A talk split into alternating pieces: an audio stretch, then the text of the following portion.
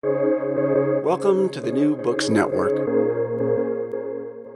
Hello, and welcome back to New Books in Law, a channel on the New Books Network. I'm Jane Richards, and today I have the great pleasure of speaking with Francis Wade. He is the author of Myanmar's Enemy Within Buddhist Violence and the Making of a Muslim Other.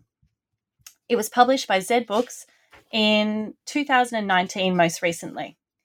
Now, just before we get started, I would like to tell you a little bit about our guest today.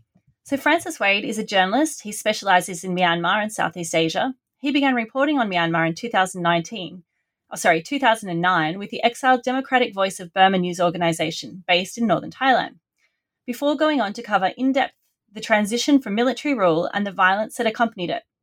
He's reported from across South and Southeast Asia for The Guardian, London Review of Books, Time, New York Review of Books, and others. He's now based in London. Francis Wade, welcome to the show. Thank you. Now, just to get us started, can you tell me a little bit about yourself and also how you came to write Myanmar's Enemy Within Buddhist Violence and the Making of, the, of a Muslim Other? Sure. So I um, took up a job in early 2009 with the Democratic Voice of Burma, which is an exiled Burmese media organization they had offices in Chiang Mai in northern Thailand, as well as other sort of small bureaus on the Thai Myanmar border. Um, and they essentially fed off a network of undercover journalists inside Myanmar. And so this was still during the time of the former military dictatorship, the State Peace and Development Council. And I had come out to work on their English language website and I stayed with them for three years. And towards the end of my time there, so we're getting into 2012, um, Myanmar was undergoing by elections. Um, that was the first time that Aung San Suu Kyi's National League for Democracy party entered parliament. Soon after that, in June 2012, this wave of violence erupted in western Myanmar, in Rakhine State, between ethnic Rakhine and um, ethnic Rohingya, the former predominantly Buddhist and the latter Muslim. And I saw um, kind of colleagues in uh, the so called pro democracy movement in Myanmar um, exhibit a certain sort of indifference, if not something deeper, an antipathy towards Rohingya. And so I started to focus on that conflict um, in increasing uh, detail and try to unpick why there was this, um, I suppose, resentment um, against the Rohingya that had no sort of political boundaries. You know, it was felt as strongly by the military as it was by pro so-called pro-democracy um, figures and I spent some time in Rakhine State um, in 2012 after these waves of violence, um, meeting with Rohingya, meeting with Rakhine, um, trying to establish what exactly had happened, what triggered the violence, um, and the underlying grievances that had essentially turned neighbour on neighbour. And it was from that early research that I started to piece together the foundations for the book, which came out first edition in 2017 and the second edition in 2019. And that was one of the things I liked really very much about the book that you were actually uh, there and you spoke to so many people and you included the interviews and you really got a sense as much as is possible of what it was like to be there and be on the ground. Um, and now you open the book with a really powerful recount of the events in Myanmar in 2017 and on that occasion, you arrived in a period of extreme violence, with upwards of 15,000 Rohingya refugees crossing, crossing into Bangladesh every day. Uh, to get us going a bit more, can you talk about, give a bit of an overview of the events of 2017 and what you encountered when you arrived? That's right. So I arrived in southeastern Bangladesh about 10 days after the violence in western Myanmar began. And by that time, there were, I suppose, 10 to 15,000 Rohingya crossing over the river that divided the two countries each day. Um, there had been a pre existing camp for Rohingya in that part of southeastern Bangladesh, um, populated by Rohingya that had fled previous um, episodes of violence in the late 70s and 90s.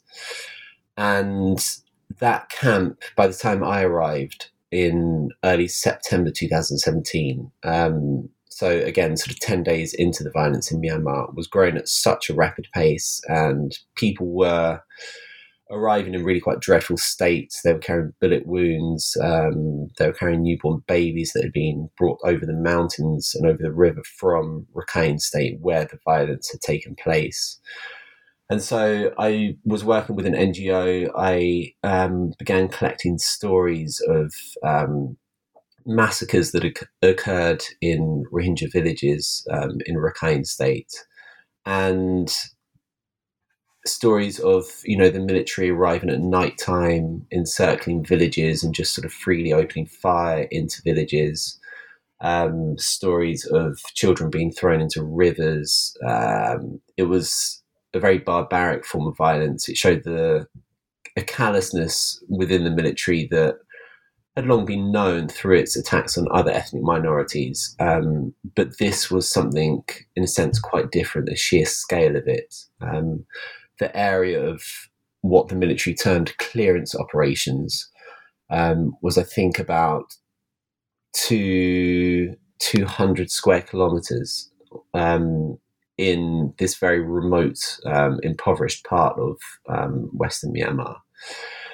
And yeah, it was just it was a horrific sight. Um, southeastern Bangladesh was uh, you know, just full of very desperate um, people who needed urgent treatment, urgent attention. Um, hospitals were flooded with victims. Um, you know, there were babies who had been burnt um, when the houses were set alight. There were children carrying bullet wounds in their legs and arms, and so on. Um, yeah, it was uh, extraordinary and very um, horrific thing to witness.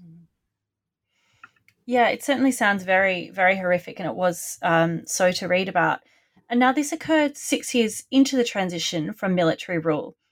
Now, with regard to the violence and transition from military rule during that period, you make an extremely interesting observation.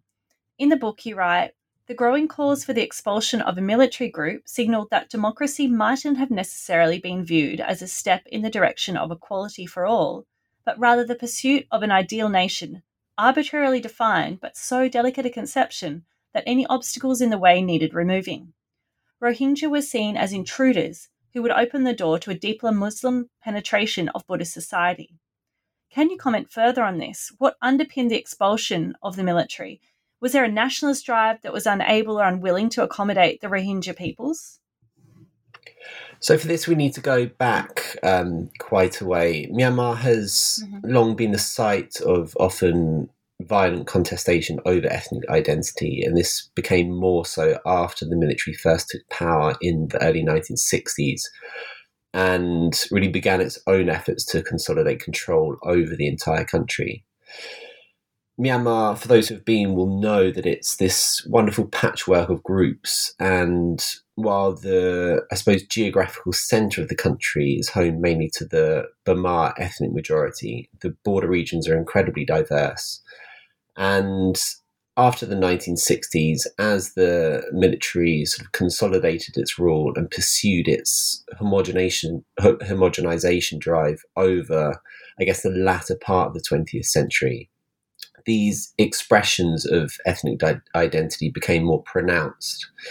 And unsurprisingly, given the sort of extent of oppression um, by the military, these groups started to launch armed insurrections. And so at some point in the latter 1980s or early 1990s, the military decided, without any justifying evidence, that there were exactly 135 ethnic groups in the country. And it reworked its own citizenship law um, such that the rules around who or who could not be considered a citizen became much more, I suppose, unyielding than before it was, um, after all, this sort of very nationalistic military dictatorship that saw uh, the majority Bamar as a kind of master race and minority groups as second class citizens or worse. And those who refused this homogenization effort were considered saboteurs of the military's nation building project. Um, And as a result, armed conflict has been a mainstay of Myanmar's political landscape for more than half a century. So it's got some of the world's longest running um, civil conflicts. So there is this incredibly volatile landscape for ethnic be- uh, belonging there. After the Citizenship Act came into force in the early 1980s, Rohingya, who predominate in the western um, part of the country, in Rakhine State, as I've already said, found they could no longer get citizenship. So, what happened as military rule went on was that ethnicity became the touchstone for membership of the nation, and your ethnic identity was printed on your national ID card. And so, if you're considered one of the so called indigenous groups, so those that had been there prior to British colonial rule, then you'd be given citizenship. If not, you're denied citizenship. And because the Rohingya were not considered indigenous, but rather these imports, I suppose, who had started to come over from the subcontinent during British rule when the border between India and Myanmar was effectively done away with, and who had settled in Western Myanmar, they had long been the subject of this, um, I suppose, gamut of hugely discriminatory state measures. And soon after the political opening began in 2010, they became targets of several waves of violence in Rakhine State and Western Myanmar. So that's the violence that I referenced earlier when I'm talking about um, what happened in 2012. This violence had a communal feel to it. It was largely between Rohingya and Rakhine, um, who they share the state with, and between whom there has been this very long standing tension over who claims the state, who owns the state. But in the months prior to that 2012 violence, so we're talking in between the first um, sitting of the new sort of semi democratic parliament in 2011 and 2012, Rakhine political parties, monastic n- networks, and otherwise had been agitating against the Rohingya. And the military's long running policies that single Rohingya out as this very threatening, expansionist Muslim presence, um, as well as the involvement of security forces in attacks and their overseeing of you know these internment camp systems for tens of thousands of Rohingya that grew up after the violence meant that those waves of violence that happened in 2012 and that kind of repeated in the years after um, appeared to me and many others as clear extensions of a violent state project to weaken the Rohingya. So when I write in the book about this effort to weaken Rohingya as, in a sense, part of the democratization agenda for many nationalist forces in Myanmar, I suppose what I mean is that Rohingya increasingly had come to be seen as outsiders who'd compete for the scarce gains that democratization might afford to other ethnic groups who consider themselves indigenous, uh, deserving of the political and economic rights that liberalisation could bring. And so, this so called ideal nation was one in which those who truly belonged in the country finally had an equal say in the country's future. Yet there were these groups like Rohingya, Muslim, with cultural values apparently antithetical to Buddhism, who are seen to be um, and this is very much owed to the military's decades of propagandizing over the threat of so called outsiders to national cohesion and harmony.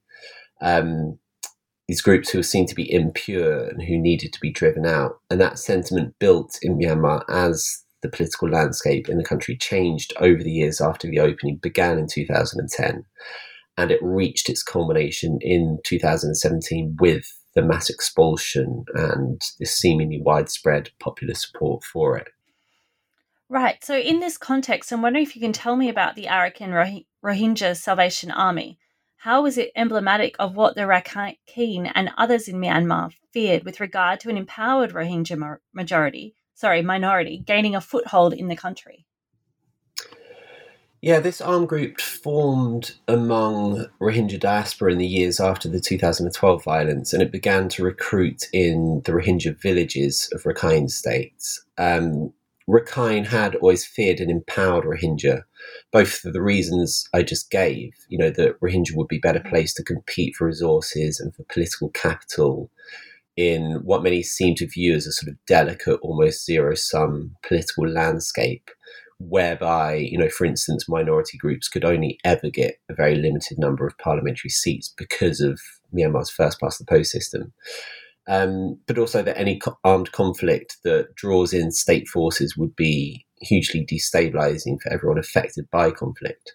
The fact that after four years of sort of suffocatingly tight restrictions on movement for Rohingya after the 2012 violence, remember that tens of thousands of Rohingya were in camps, and the remainder faced very tight restrictions on their ability to leave their villages and so on. So the commonly used description of Rakhine State as an open air prison for Rohingya isn't far off the mark. The fact that, in spite of this, Rohingya could still mobilize, as the first attacks by the Arakan Rohingya Salvation Army in 2016 demonstrated, that would have proven to Rakhine that they still remained a threat, that this threat hadn't been adequately dealt with, they had violent intentions, that shadowy armed groups could still operate in the remote villages of Rakhine State all this would have driven home fears that had never quite been allayed and that I think tapped into sort of existential anxieties that were common among Rakhine people. And now you touched on this a moment ago when you talked about the ID system and restrictions on movement. So even before the violence began, Rohingyas were subject to significant restrictions on their rights and liberty, liberties. Can you elaborate further on this? Yeah, so the camps that emerged after the 2012 violence were, I suppose, the most visible expression of restrictions that were tightening more and more. And conversely, this was happening as the political opening in the rest of the country was gathering pace.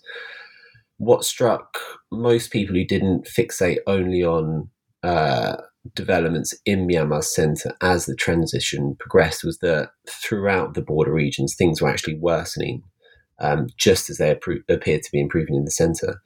And Rakhine State became this acutely divided state. And so I had spent time there after um, the second wave of violence in October 2012.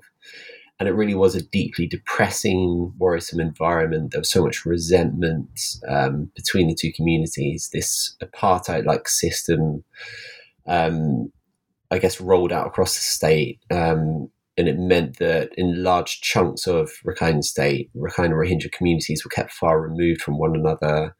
Um, there were these sort of camps where tens of thousands of Rohingya were contained for years. They couldn't leave them. Um, they could do very little um, inside of them. And this, I guess, mass internment of Rohingya may have temporarily reduced the potential for I suppose, communal flare ups, but it allowed mutual fears and resentments to fester. And it blocked what is vital in the aftermath of communal violence, which is, I suppose, space in which each side can interact again and come to understand that the other side isn't dangerous or threatening. But instead, everything that existed previously, all these fears just sort of calcified um, so what happened in 2016, 2017 after the ARSA attacks really came as little surprise, I think. And you spoke to many of the citizens on the ground. Um, and in, in respect, you know, you just talked about this building resentment and division in society. So then what motivated regular citizens to take up arms against their neighbours? There had been this sharp heightening of tensions after the 2012 violence. And like I said, because the communities were kept apart, one could argue that, you know, it might have reduced the potential for more of the communal violence to flare again, but it also meant that these fears, these suspicions, these, these resentments hardened. Save for, I suppose, a handful of small scale civil society led initiatives in the aftermath to bring the communities back together, the state in Myanmar and here we think of the military, we think of Rakhine political parties, the National League for Democracy, and so on, really showed very little inclination to attempt to cultivate any sort of degree of harmony between the groups. So, relations which prior to 2012 had certainly had some tension, but were rarely, you know, as violent as they came to be, remained marked by fear and grievance. And once you have those emotions in place, um, and once a particular community has been set up as a threat, both sort of material and in a way existential, um, because there is this ethno religious element to the um, conflict, it becomes much easier to sell the idea that violence, and here we're talking, you know, cleansing, expulsion, mass murder, is a legitimate, justifiable measure to take. So I spoke to um, Rohingya, who feature in the book, who saw old friends among the Rakhine communities in their village uh, joining in with the attacks in 2017. And the striking thing was that the person I have in mind, Ahmed, who the book begins and ends with, who was a young community leader in Rakhine State prior to the violence, um, he was Rohingya, and who had seen old school friends um, from the Rakhine community among the mobs who aided the military as they sort of shot and burned their way through his village, Chupyin. He wasn't really surprised to see his friends finally turn on them to the extent to which they took part in a massacre. Um, and I think because the propagandizing had been so unrelenting over the previous years, that you know neighbor did finally turn on neighbor. And of course, all of this sort of uh, seeming threat and their violence didn't appear from from nowhere. Uh, like many former British colonies, the legacy of colonialism left vacuums of power, which ultimately caused divisions and contributed to the later violence. Can you tell me a bit about the British colonialism and th- that period and the lasting impact on the, com- the country? Yeah, so this is, uh, in a sense, it's too much to go into any real detail on. Um, but to give an overview, um, so much as it did with its colonies across Asia and Africa, the British, I think, saw it as their mission to undertake what they believed was, and I use scare quotes here, a tidying up job. Um, and so to bring a sense of coherence to what they felt was a confused and volatile mixture of sort of tribal groupings that supposedly existed in pre colonial times. Um, so to give a sort of very basic explanation, what had been rather more fluid dynamics between different cultural groups in pre-colonial times. And again, I put cultural in scare quotes because we're talking about a range of sort of identifying characteristics, language, dress, custom, um, political allegiances, even. These had all been somewhat fluid and changeable um, before the arrival of the British, and people regularly moved between ethnic groups. That was evidently too much for British administrators to handle. They wanted very clearly delineated groups that they could survey, they could count and administer um, with some ease. And so these porous boundaries between groups over time hardened into quite rigid um, borders, and the intergroup exchange and movement was replaced, I suppose, to an extent, and this wasn't an altogether successful project by the British, by much more fixed ideas of identity, who belongs to whom, and so on.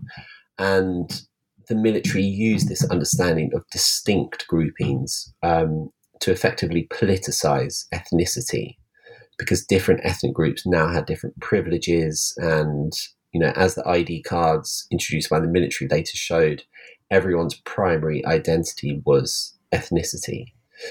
And once ethnicity becomes politicized um, as well now from these sort of countless interethnic fits of violence in uh, post-colonial societies it can very soon become militarized. Um, and the military did much to develop these notions. But the foundation was really laid when the British arrived in the 19th century and I suppose brought with them a very regressive race science that had no root or relevance to the societies they imported it to, like Myanmar. And that was a really interesting point that came through in the book how the British did actually sort of calcify the as you just described it, the fluid, dynam- fluid dynamics between the various cultural groups. I want to pick up more now on you just mentioned how the under the military junta they uh, sort of politicized ethnic nationalism and used it in furtherance of their sort of own agenda. So during the military junta period um, that ruled Myanmar during the transition, there was a particular vision of an ethnic nationalism. Now, you recounted um, that was evident, you know, all over society. So, for example, on signboards and mottos, for example, one signboard in the immigration office you wrote uh, read, "The earth will not swallow a race to extinction, but another race will." The junta's motto was "One voice, one blood, one nation," and others billboards implored citizens to crush all internal and external destructive elements as the common enemy. Can you tell me a bit more about this period of junta rule and the ethnic nationalism which characterized the period, and about the military's project of national unification? Yeah, I've touched a bit on this already, but the military mm. essentially continued the work of the British in carving up the population into discrete groups that had no, um, I suppose, rational basis, and that ultimately pitted one group against another. And the military's privileging of certain groups over others, and we're talking here mostly of the majority Bamar over um, the various minority groups, created what I suppose was a hierarchy of privilege um, and hierarchy of belonging, and it taught that this was, you know, the military really taught that this was the natural order of things. So school textbooks stereotyped Bamar as kind of developed and cosmopolitan. Um, minority groups were depicted as peasants and unsophisticated. Um, but the military also, of course, wanted full control of the country, and so it spent decades and still continues to executing these campaigns of violence in minority regions to weaken minority groups and their armed factions, um, and sort of, uh, I suppose, carried out these campaigns of more structural violence, whereby the teaching of minority languages was banned. Um, minority groups and re- remember here that ethnicity was printed on ID cards, essentially faced much more limited horizons compared to Bamar, whose you know own life opportunities were also severely curtailed by military rule and by the oppression it brought. And now I want to talk about these campaigns of violence against minorities in the context of genocide. So you write in the book that the language of genocide forewarns oh, sorry, the language that forewarns of genocide speaks of irresolvable differences between communities of people. Can you contextualize this in the context of Myanmar? Sure. So, again, we go back to the hardening of group boundaries that began under the mm-hmm. British and was continued by the military. Um, it's more obvious in Myanmar between groups like Rakhine and Rohingya than it is um, between, say, like and Karen, um, which is another minority group. There's generally been popular support for Karen struggles for autonomy and political rights um, among non-Karen communities like Bamar, but for the Rohingya, they've been depicted in so many media outlets and so many monk speeches, government statements, and so on as just innately different and innately violent and absolutely not part of Myanmar society. And it's really that language which is simultaneously debasing and that speaks of an inborn malevolence that can have such a powerfully mobilizing effect as we've come to see in the country. And now, during the 1990s, the government introduced a bizarre policy of the early release and relocation of prisoners, and also the relocation of homeless families from squatter camps outside Yangon to the Rakhine state. Can you tell us some of what happened here and the policy behind the resettlement? Now, you actually visited the prisoner villages. What did you see? This was, uh, I mean, both a very fascinating and very dispiriting experience. Um, I'd been talking with a friend one evening years ago who mentioned the resettlement scheme. It's not something I'd heard about before, and I couldn't find um, a great deal of literature on it. I hadn't been to that area of northern Rakhine State previously. Um, it's very difficult to access. You need permits and permissions and whatnot. Um, but I found the notion of resettling Buddhists up there, which was the main goal, you know, to dilute the Muslim population, as you know, sinister as it was, interesting. Um, to me, it sounded like something, I guess, reminiscent of the Israeli settler project in the West Bank. And so I managed to get permission um, to go up to northern Rakhine State. And you take a boat from Sittwe, which is the state capital, up to a small town called Buthidaung. Um, I'd gone there with a Rakhine friend, and it turned out that um, among the Buddhist communities that had been incentivized, and this began um, in the early 1990s, um, it turned out that among those communities um, that had been incentivized to relocate there were families from squatter camps in Yangon and elsewhere, but also prisoners who were given early release um, from jails in Mandalay, from jails in Yangon, on the proviso that they would shift themselves and even their families up to that, you know, very malarial, impoverished corner of the country.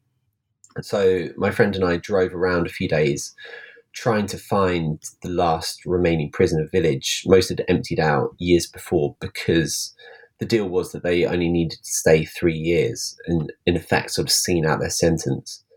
Um, and we found a village that was basically inhabited by former prisoners. This, as I said, this project began in the early 1990s and continued for, I think, a couple of de- decades afterwards. Um, perhaps it still does, I don't know. And I interviewed people in that village who had been visited in their cells by prison wardens and told that if they wanted to get out early and basically board a boat that would carry them four days around and up the coastline to northern Rakhine State, and if they wanted, you know, a newly built home, monthly rations, a cow, and so on, they could. Um, I've no idea how many people in total took part in this scheme. Um, it happened over a number a number of waves. I think eleven waves um, up into the sort of late 1990s or 2000s. Um, and it meant that people with no experience of farming were moving to a part of the country really remote where farming was the main source of income.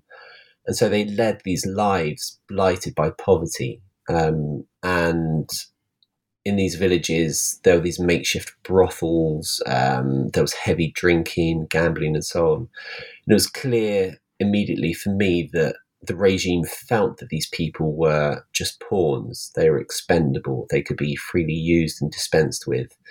And it seemed to show just how callous um, the regime could be in a way that's sort of different to the outright violence um, it's best known for. It's a different type of sort of cruelty and manipulation.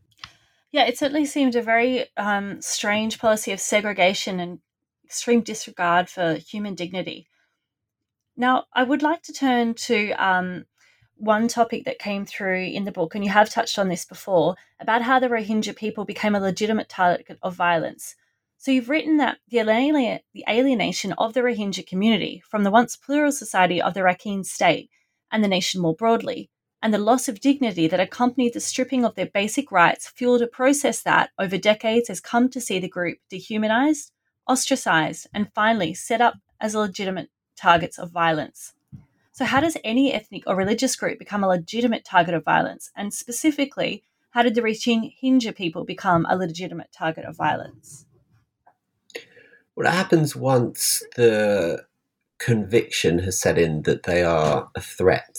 Um, and it's the same you know foundational process that fueled the Rwanda genocide and other cases where campaigns of state violence essentially become these mass participatory projects. If the other side is a threat, then violence becomes an act of defense um, and not aggression. And I think to see Rohingya over several decades be, you know, pulled out of buses at checkpoints and searched, um, to see them needing permission to travel, um, to not be allowed to build mosques without without permission from authorities, and to eventually be interned in camps or in ghettos or inside their villages. This is exactly the kind of thing that can turn people already minded to see them as an unwelcome presence actually see them as a real danger and a danger that needs remedy, remedying. And that, I think, is the foundation for um, uh, a campaign of violence that draws in, um, you know, otherwise quote unquote ordinary people. And there was this sort of like uh, very specific um, literal violence, but there was also sort of figurative violence, for example, by the segregation um, of towns and villages. So, one of the towns and villages that you wrote about in the book was Sittwe, and it was completely segregated after the 2012 violence and you wrote, wrote about the reports of mass graves. It was extremely moving to read. You went into the area. Can you tell me what you saw when you got in there? Yeah, so the reports of mass graves were coming from places just north of Sittwe, but in October 2012, when um, I visited Sittwe, um, you know, we'd wait at the jetty in the town and see boats um, coming down the river carrying Rakhine who had been wounded after Rohingya had attacked their villages. And we heard these reports of sort of um, graves being dug because, um, you know, masses of people had been killed.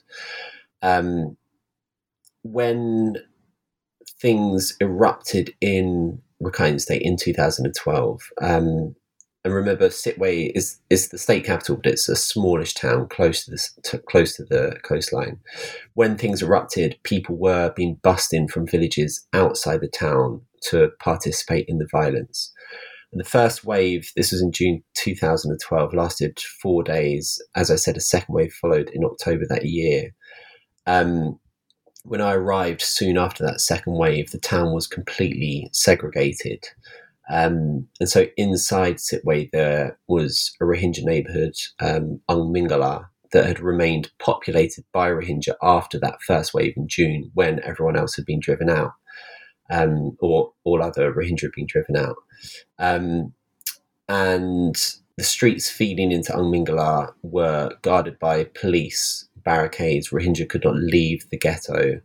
Um, so it was this sort of ghetto in which Rohingya were confined. Um, it was the size of a small neighborhood.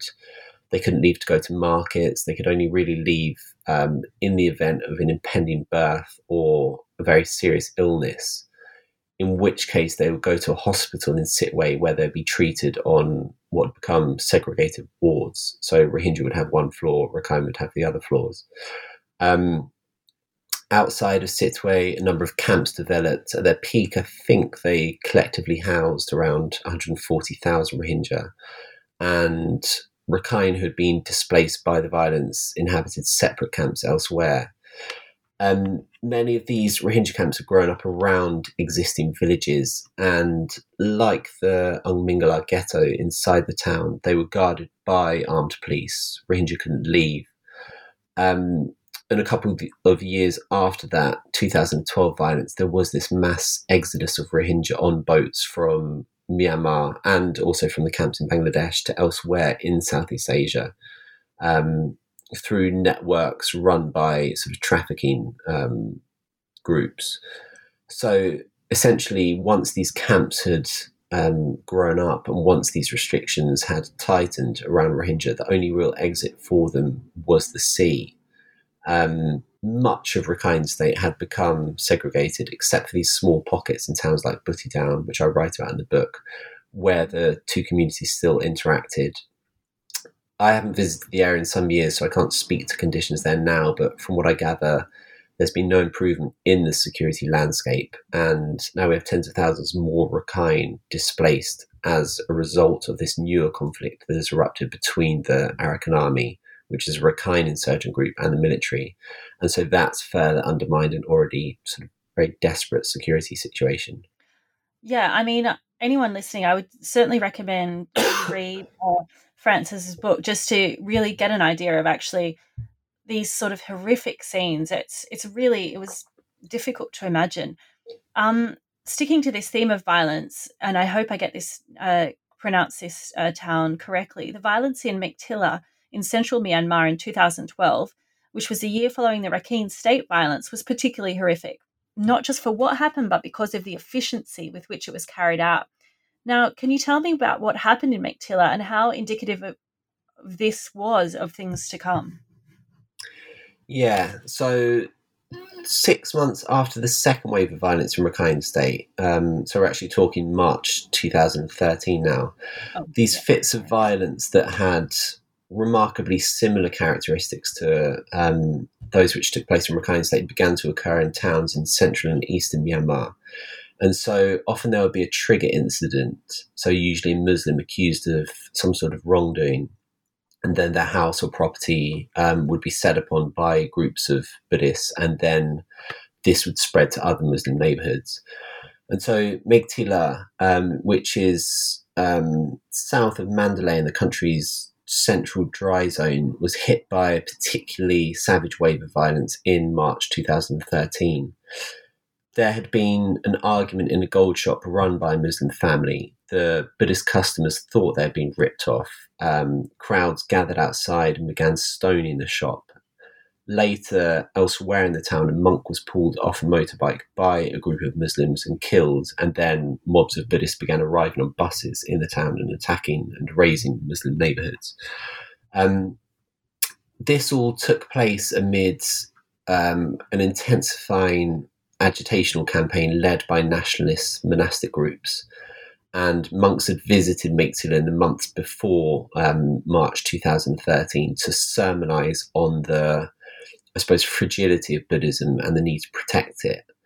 Um, so essentially tensions that had seemed particular to Rakhine State were now being felt um, and being stoked in the centre of Myanmar. And after the Meiktila violence, similar waves occurred in various other towns, and they followed a similar pattern. So a trigger incident, and then the arrival of arrival on buses of men from outside of the town who set about attacking Muslim neighborhoods.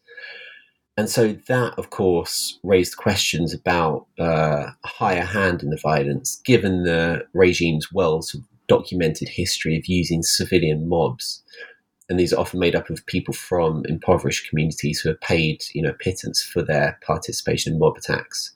Um, to sow communal discord. And my sense, and I think that of many others, is that three years into the transition, so this again was 2013 now, um, with the National League for Democracy the previous year having won resoundingly in by elections, the military knew that its hold on power needed to be, uh, I suppose, reinforced, and that communal violence and instability ostensibly showed the need for uh, strong leadership and a strong security state, lest the country, you know, spiral into violent conflict. Um, and therefore, that there may have been strategy and logic behind the uh, purposeful fomenting of communal violence. There was never a smoking gun to prove this theory um, that the military was overseeing the whole show so that it could shore up its authority. But I think it certainly has credibility. And we now know, of course, um, in the wake of you know the February coup this year and the violence that's followed it, that the military is absolutely uninhibited in its cruelty and in its willingness to manipulate fears and to use uh, barbaric methods to force the population to, you know, submit to its authority. So I wouldn't be in the least bit surprised if much of the seemingly communal violence of the past decade was organized by elements within the regime. Mm-hmm. Yeah, it's it's really um, terrifying to think of. Um, so then, you know, in the context of this sort of humanitarian catastrophe, and you know, late, some UN experts later described the violence as genocide. So I want to actually talk about the role of the UN in all of this. Um, it was described um, as glaringly dysfunctional. Can you tell me a bit more about what the UN did, or perhaps what they didn't do?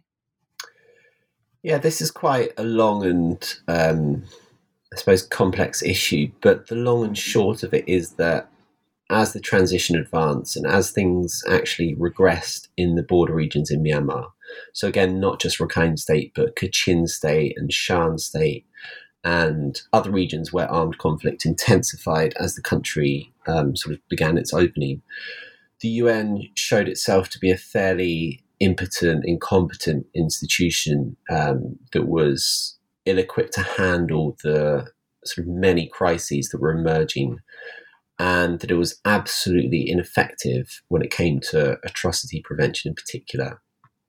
And via my sort of interviews with um, you know people who worked within the UN and so on, it became clear that it had been too afraid of criticizing the government and the military it felt it needed to stay on side if it was to continue its work in what had become a very sort of hostile environment for, you know, aid distribution, um, political influencing, and so on.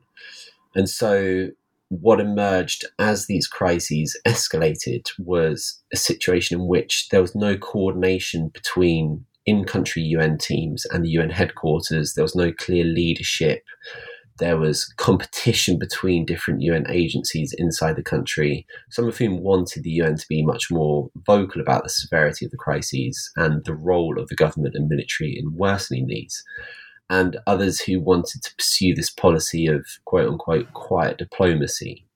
Um, who thought that careful, sensitive, sort of non public diplomacy was the best and only way forward.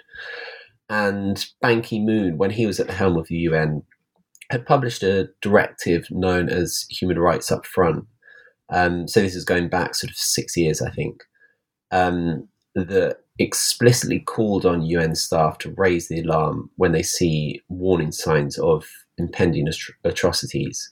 Um, and that if they did so, they would be listened to and that action would be taken. So effectively, that there would be support for those who did. And the warning signs in Myanmar were in abundance. Uh, the camps for Rohingya, the dehumanizing language, the sort of freely violent police and military, you know, segregation and confinement, over in sort of Kachin and Shan state, intensifying armed conflict, mass displacement, all these things. And yet, the UN resident coordinator at the time, who is effectively head of the UN's in country operation, opted for this path of quiet diplomacy and pressed staff to forward line um, and I mean, the uh, sort of flip side is that, of course, it's doubtful whether the UN could have really ever influenced the course of events. Um, we know the military to be very singularly minded, but it demonstrated once again, sort of like Rwanda, like Srebrenica, like Sri Lanka, that the UN just does not have the capacity or creativity to address atrocity warning signs. Um, you know, its humanitarian teams still do vital work in the country, but there are, I think, serious questions that are now being asked of its ability to do much beyond that.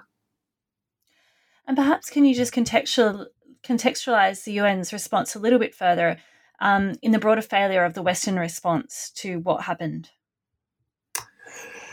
Yeah, well, again, it's difficult to know exactly um, what the UN could have done by 2016, when um, the Arakan Rohingya Salvation Army launched its first attack, the UN had essentially become um, it lost whatever influence it might once have enjoyed over the military.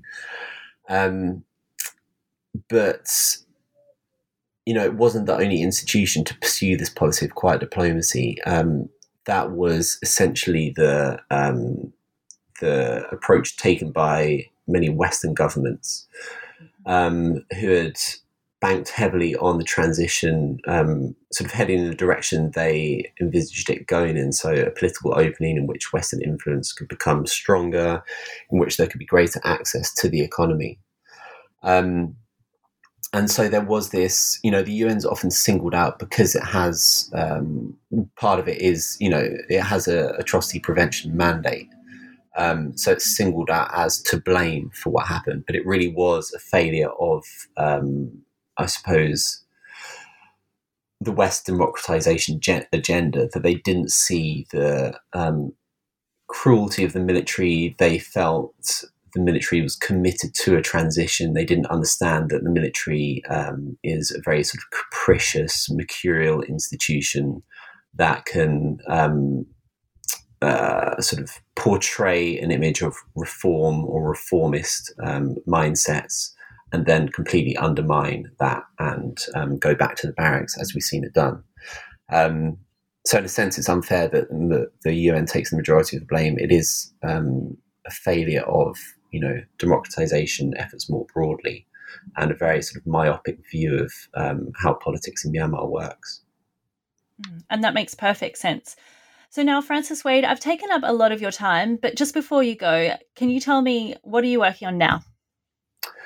So I'm still writing a lot on um, sort of identity and violence. Um, I had, uh, I suppose, taken my eye off Myanmar somewhat until uh, the coup happened in February.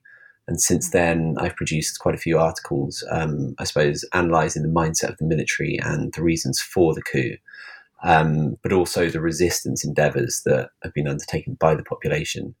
Um, so I continue to write on Myanmar, but I'm interested in the themes that um, I began to specialize in Myanmar. So, sort of mass mobilization, violence, and how people resist and um, address causes of sort of discrimination and the foundational aspects of mass violence. So, I'm still very much invested in the topic itself, um, even if I'm not so much focused on Myanmar anymore.